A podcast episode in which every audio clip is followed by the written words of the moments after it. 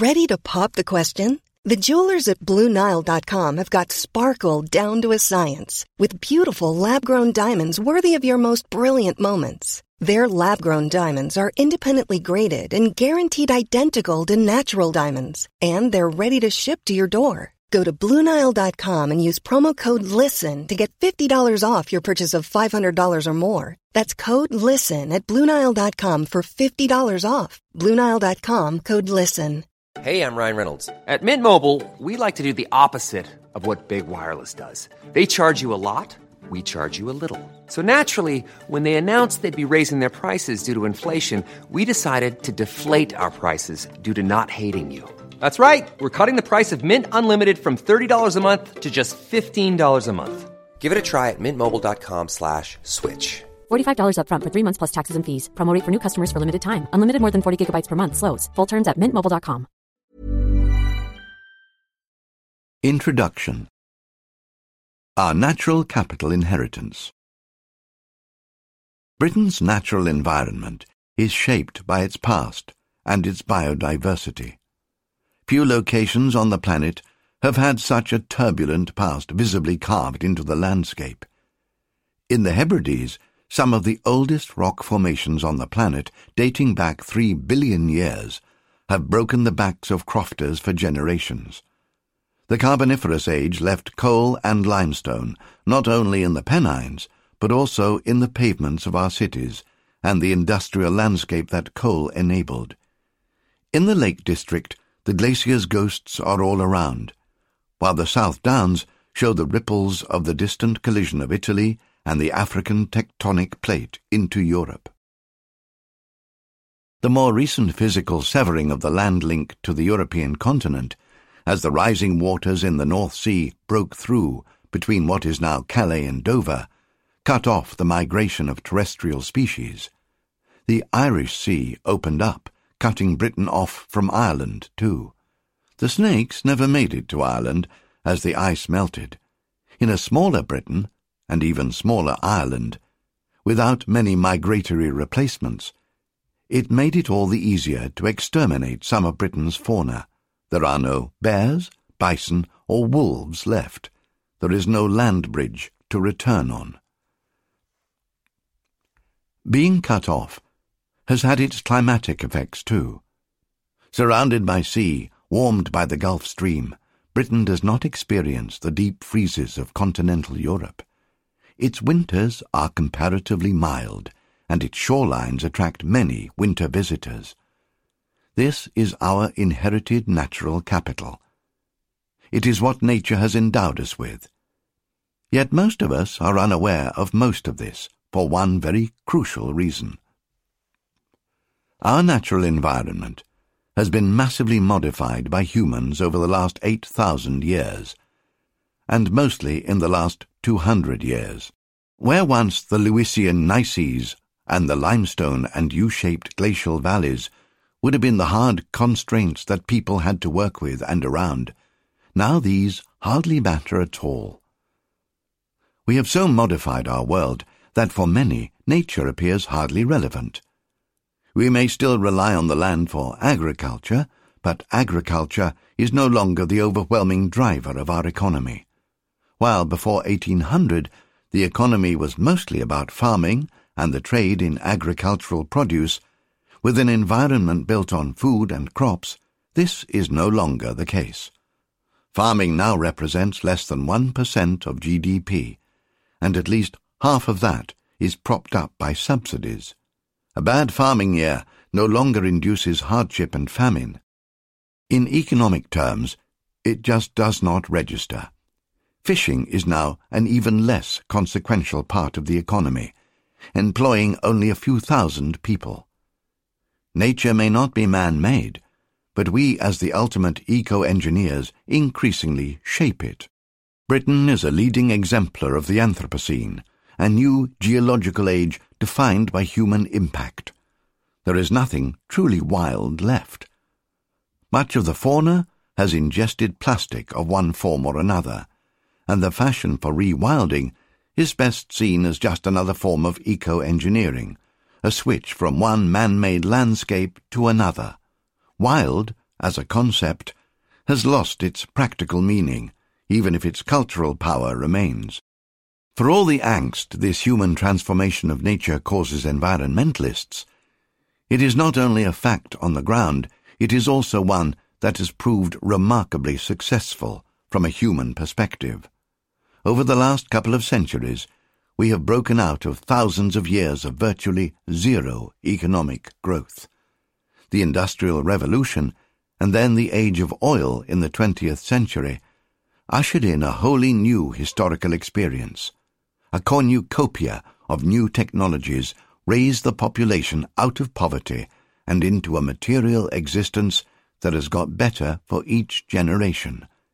Even two 20th century world wars could not dent the march of economic growth and prosperity. As nature declined, GDP kept going up. For the bulk of the population, what was not to like about this? True, there might be fewer swallows and flycatchers, and the sound of the cuckoo might get rarer.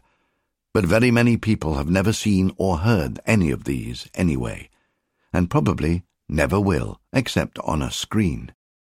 They might watch the BBC's Planet Earth and be sad that so much is being lost, and angry about the pollution. But in our democracy, access to housing and health services counts for much more. When it comes to actual spending, the environment comes way down the list of priorities, and where spending does come into play, it has often been to pay farmers to do sometimes dubious things to what is left of nature. The planned high-speed railway project, HS2, has a budget of over £50 billion. The core annual budget for DEFRA, Department for Environment, Food and Rural Affairs, and its associated agencies, spent on foods and farming rural interests, and the environment is less than three billion pounds. In other words, it would take more than 15 years of DEFRA environmental spending to exhaust the HS2 budget. Already, before even starting, HS2 has burnt through more than one year's total DEFRA spending. Faced with this onslaught, and the relative indifference of much of the population, those for whom nature really matters have been ploughing their own narrow furrow. Naturalists study in meticulous detail the declines of particular species and habitats. They band together to oppose building on sensitive sites, and they talk to each other in trusts, charities, and campaign groups. It is largely a voluntary, amateur, and charitable crusade, and it always has been. They feel under siege and try to hang on to what is left. They stand on the beach, canute-like, and try to hold back the tide. They count the losses. It has been a picture of comprehensive defeats, punctuated by the occasional success. These are often hugely symbolic, and where they focus on readily observable species, they garner a lot of support.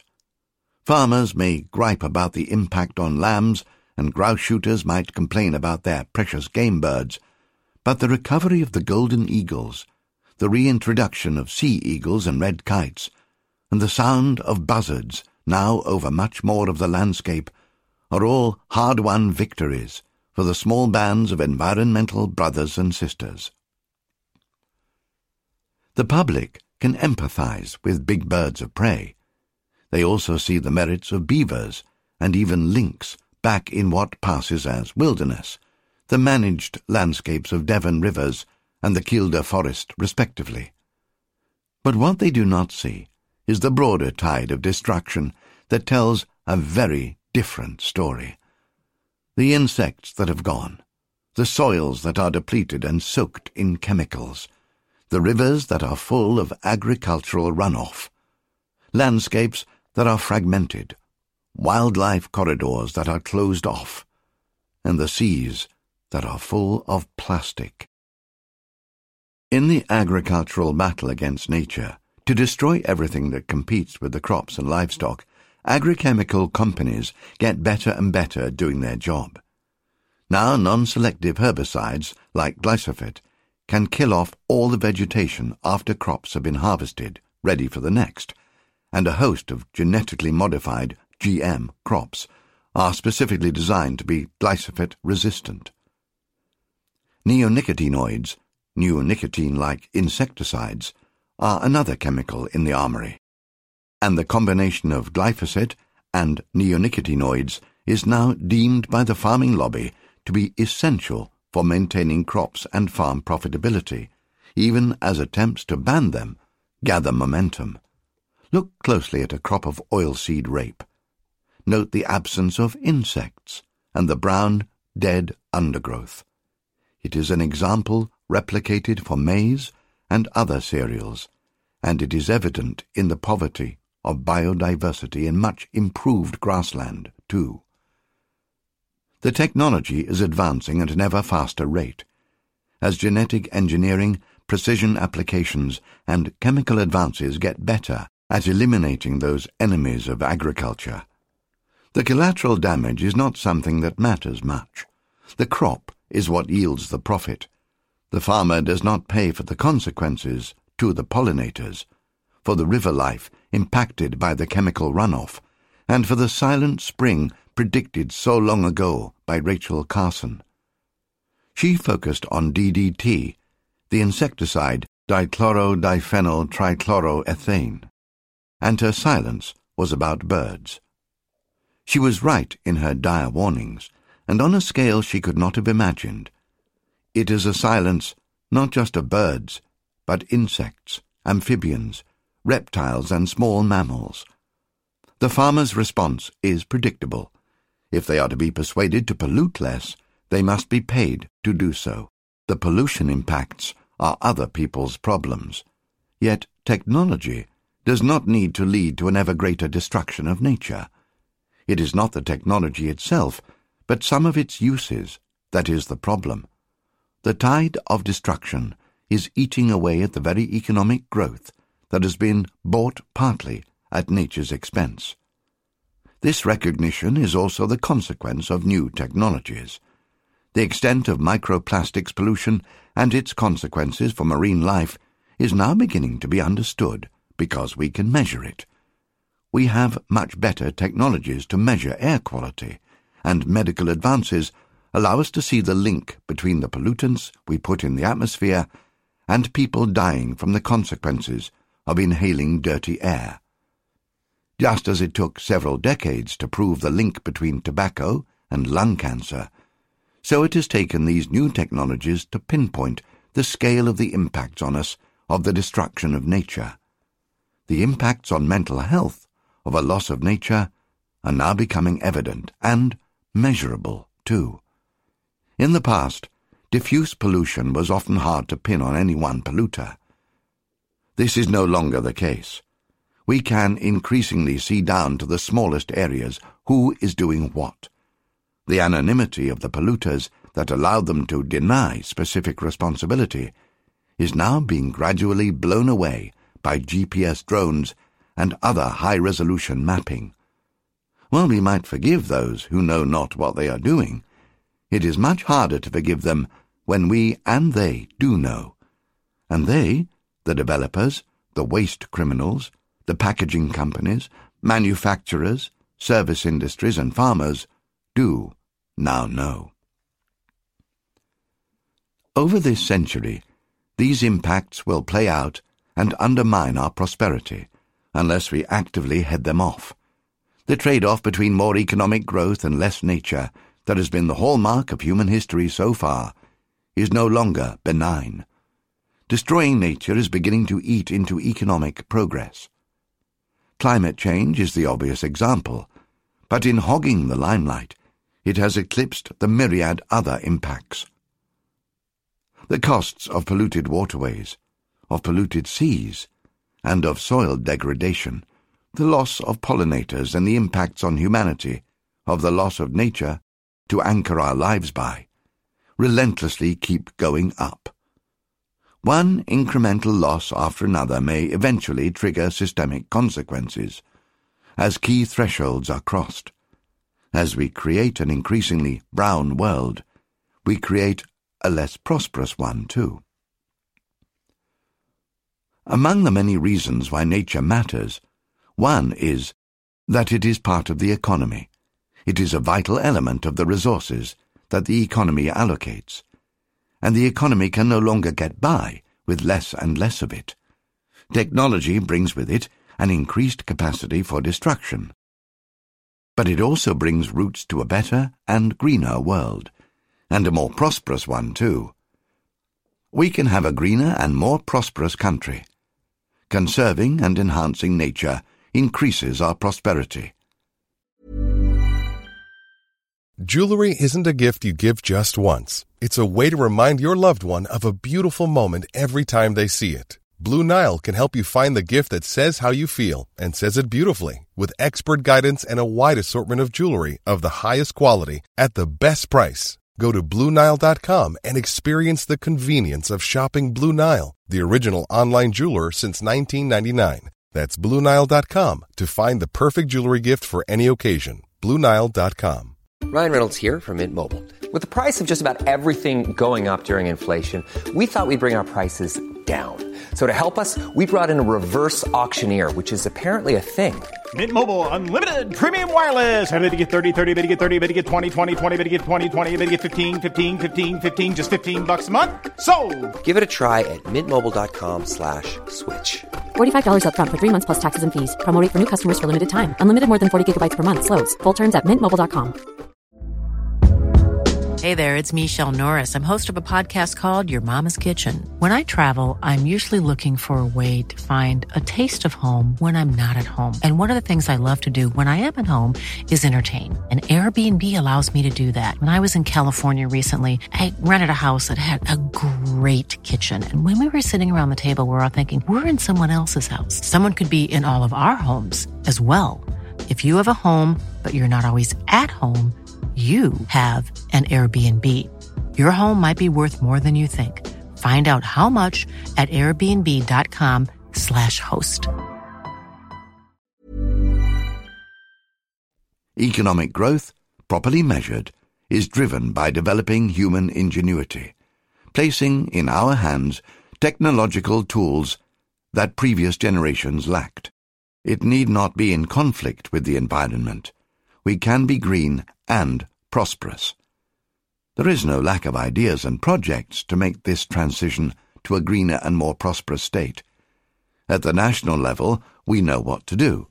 The river catchments need integrated management, reducing costs at the same time as improving outcomes. The way forward in agriculture is pretty clear too. Just stopping the perverse subsidies and enforcing the law would be a good start. Making polluters pay and focusing subsidies on the public rather than private goods would greatly improve economic efficiency and transform the agricultural landscape, capture and retain carbon in the soils, and protect the pollinators. Enhancing, rather than encroaching on the green belt, would bring nature next to people, with big health and leisure benefits. Ensuring that there is net environmental gain from development would transform the impacts of new housing. Landscape-level wildlife corridors would give nature a chance to recover. The railway lines, road verges, and canal paths are obvious ways to build green corridors that millions of people can enjoy. Getting serious about marine protected areas, including prohibiting fishing in them, would allow fish to bounce back and provide more sustainable stocks turning the coastal paths around Britain into major wildlife corridors would be good for people, tourism, and nature. At the local level, there is a cornucopia of economic and environmental opportunities.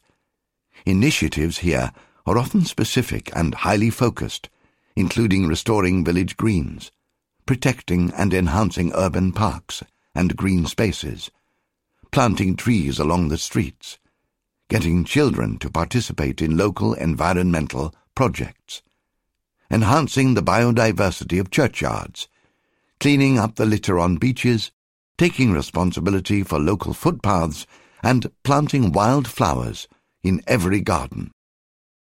In between the local and the national, the environmental organizations all have a checklist of preferred measures, from restoring particular habitats to making road verges and railway lines havens for nature, to bringing back beavers.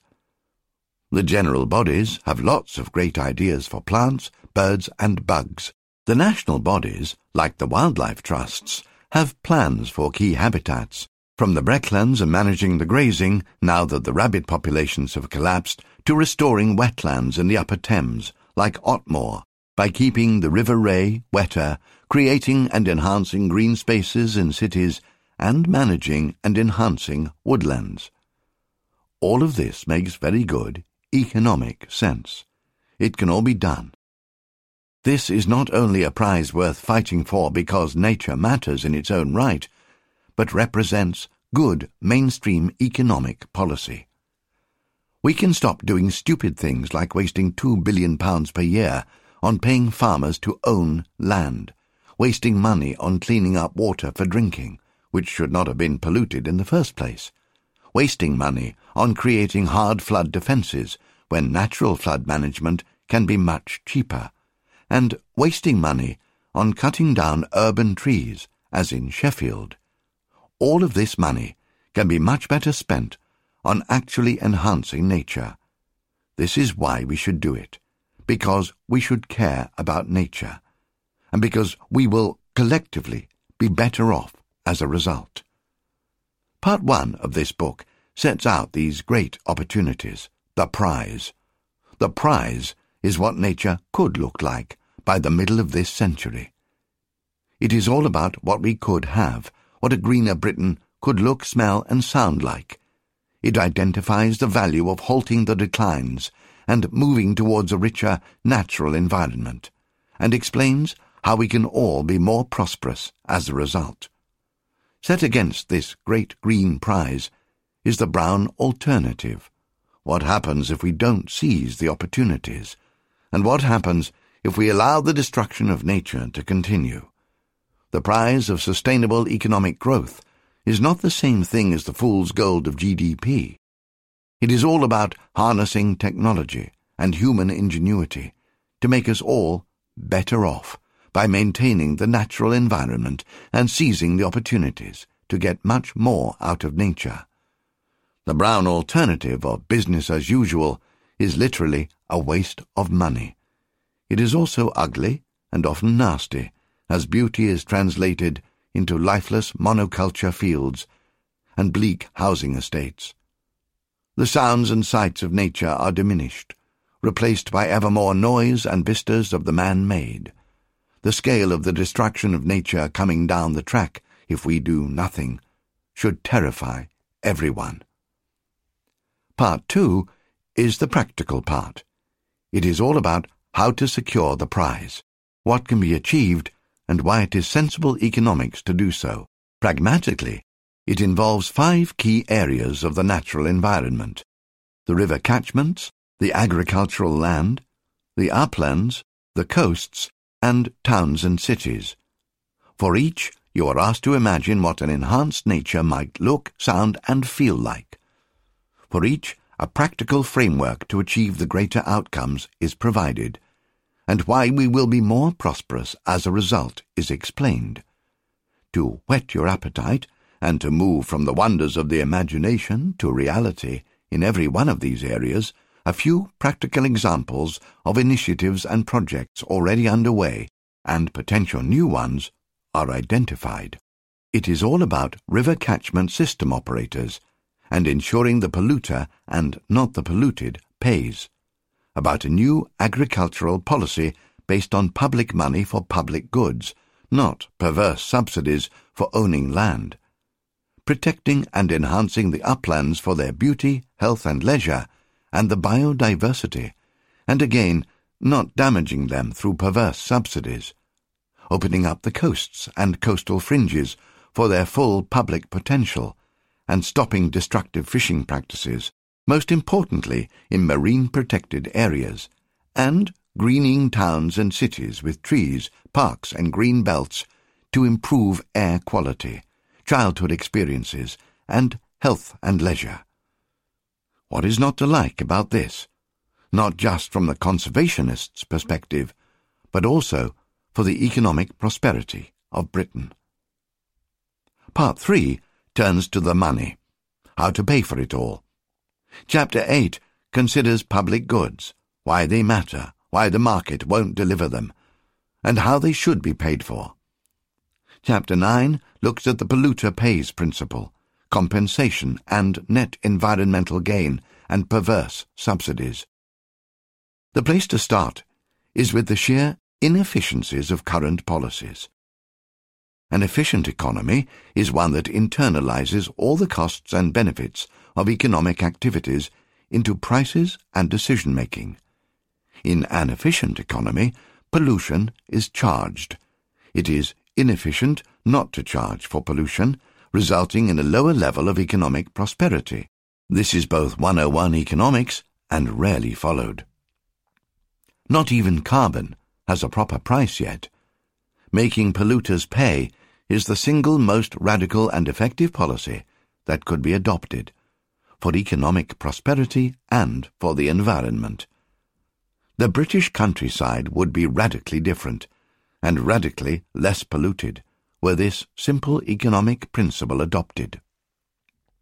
It would not cost anything to the economy in aggregate, and at the same time it would yield lots of revenue, some of which could go to repairing past damage and enhancing our natural environment.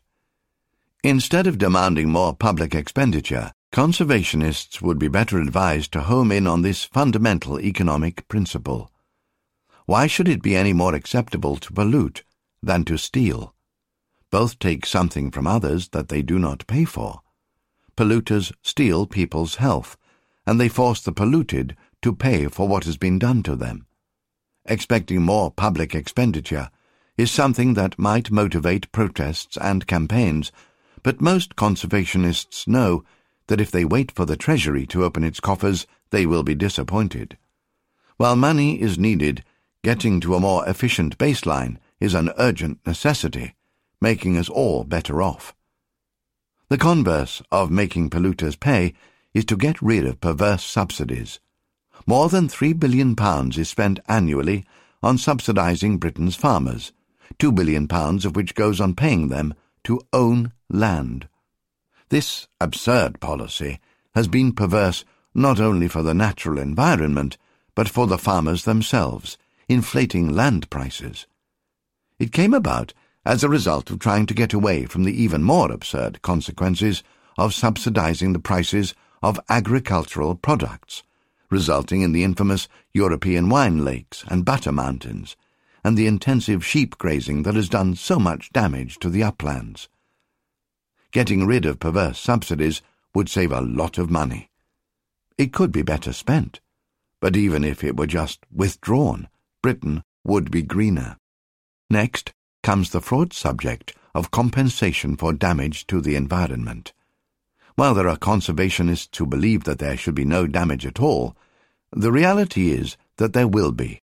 Faced with a population increasing by around 10 million by mid-century, and with more than 200,000 new houses per year for over a decade, more land will be concreted over.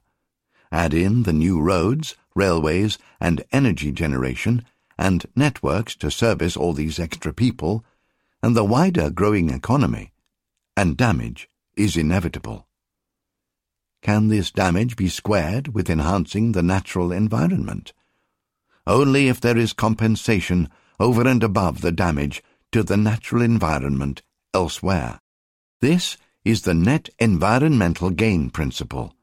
Any damage must result in not just offsetting it, but by a positive margin.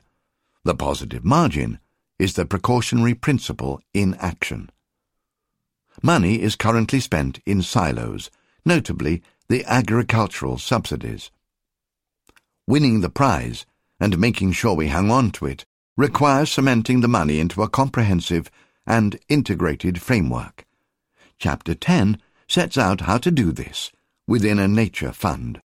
This acts a bit like sovereign wealth funds do for oil and gas producing countries. It should include the economic rents from these non renewable activities like North Sea oil and gas production, mirroring other sovereign wealth funds, but it can also bring together the monies from pollution taxes and charges from subsidies directed towards public goods and the net gain payments. Crucially, it would be for nature, not general public spending. The net gain principle, set alongside the polluter pays principle, together ensure that there is enough money to pay for an enhanced natural environment.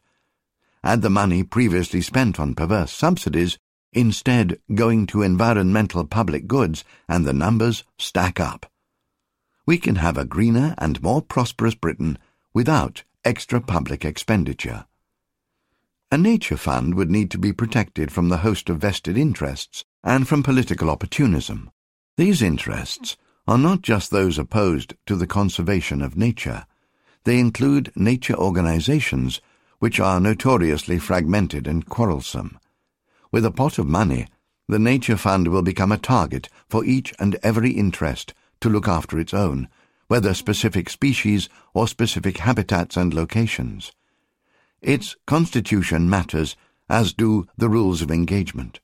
A nature fund should encourage cooperation and coordination for the prize as a whole.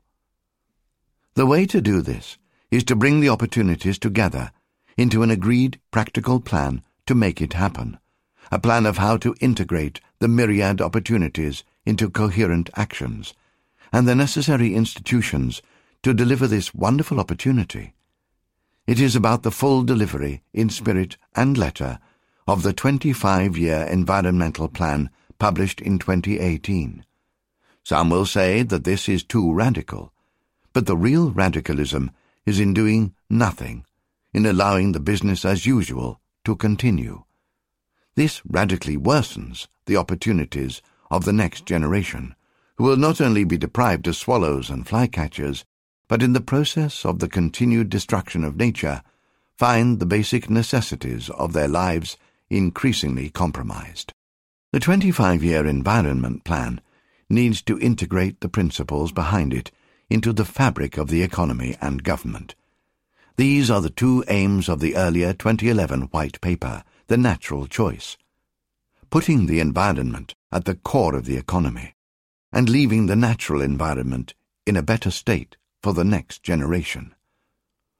Although much may be achieved immediately, and a number of reforms will help us along this path, to stand the test of economic crises and recessions and the sheer power of the hostile lobbyists, there needs to be an overarching legal and constitutional framework. As with climate change, politicians are good at the rhetoric, and they may well mean what they say, but permanently delivering it requires something more. The 2008 Climate Change Act changed the game. It is very hard to get out of its targets and the carbon budgets.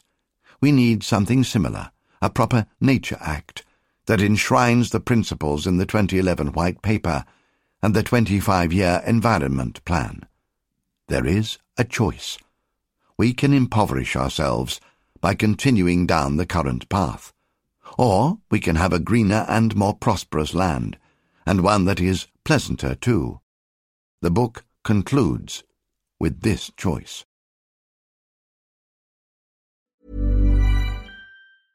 Imagine the softest sheets you've ever felt. Now imagine them getting even softer over time. That's what you'll feel with Boll and Branch's organic cotton sheets. In a recent customer survey, 96% replied that Boll and Branch sheets get softer with every wash. Start getting your best night's sleep in these sheets that get softer and softer for years to come. Try their sheets with a 30-night guarantee. Plus, get 15% off your first order at bollandbranch.com. Code BUTTERY. Exclusions apply. See site for details. Hey, it's Paige DeSorbo from Giggly Squad. High quality fashion without the price tag. Say hello to Quince. I'm snagging high-end essentials like cozy cashmere sweaters, sleek leather jackets, fine jewelry, and so much more. With Quince being 50 to 80% less than similar brands. And they partner with factories that prioritize safe, ethical, and responsible manufacturing. I love that. Luxury quality within reach. Go to quince.com slash style to get free shipping and 365 day returns on your next order. Quince.com slash style.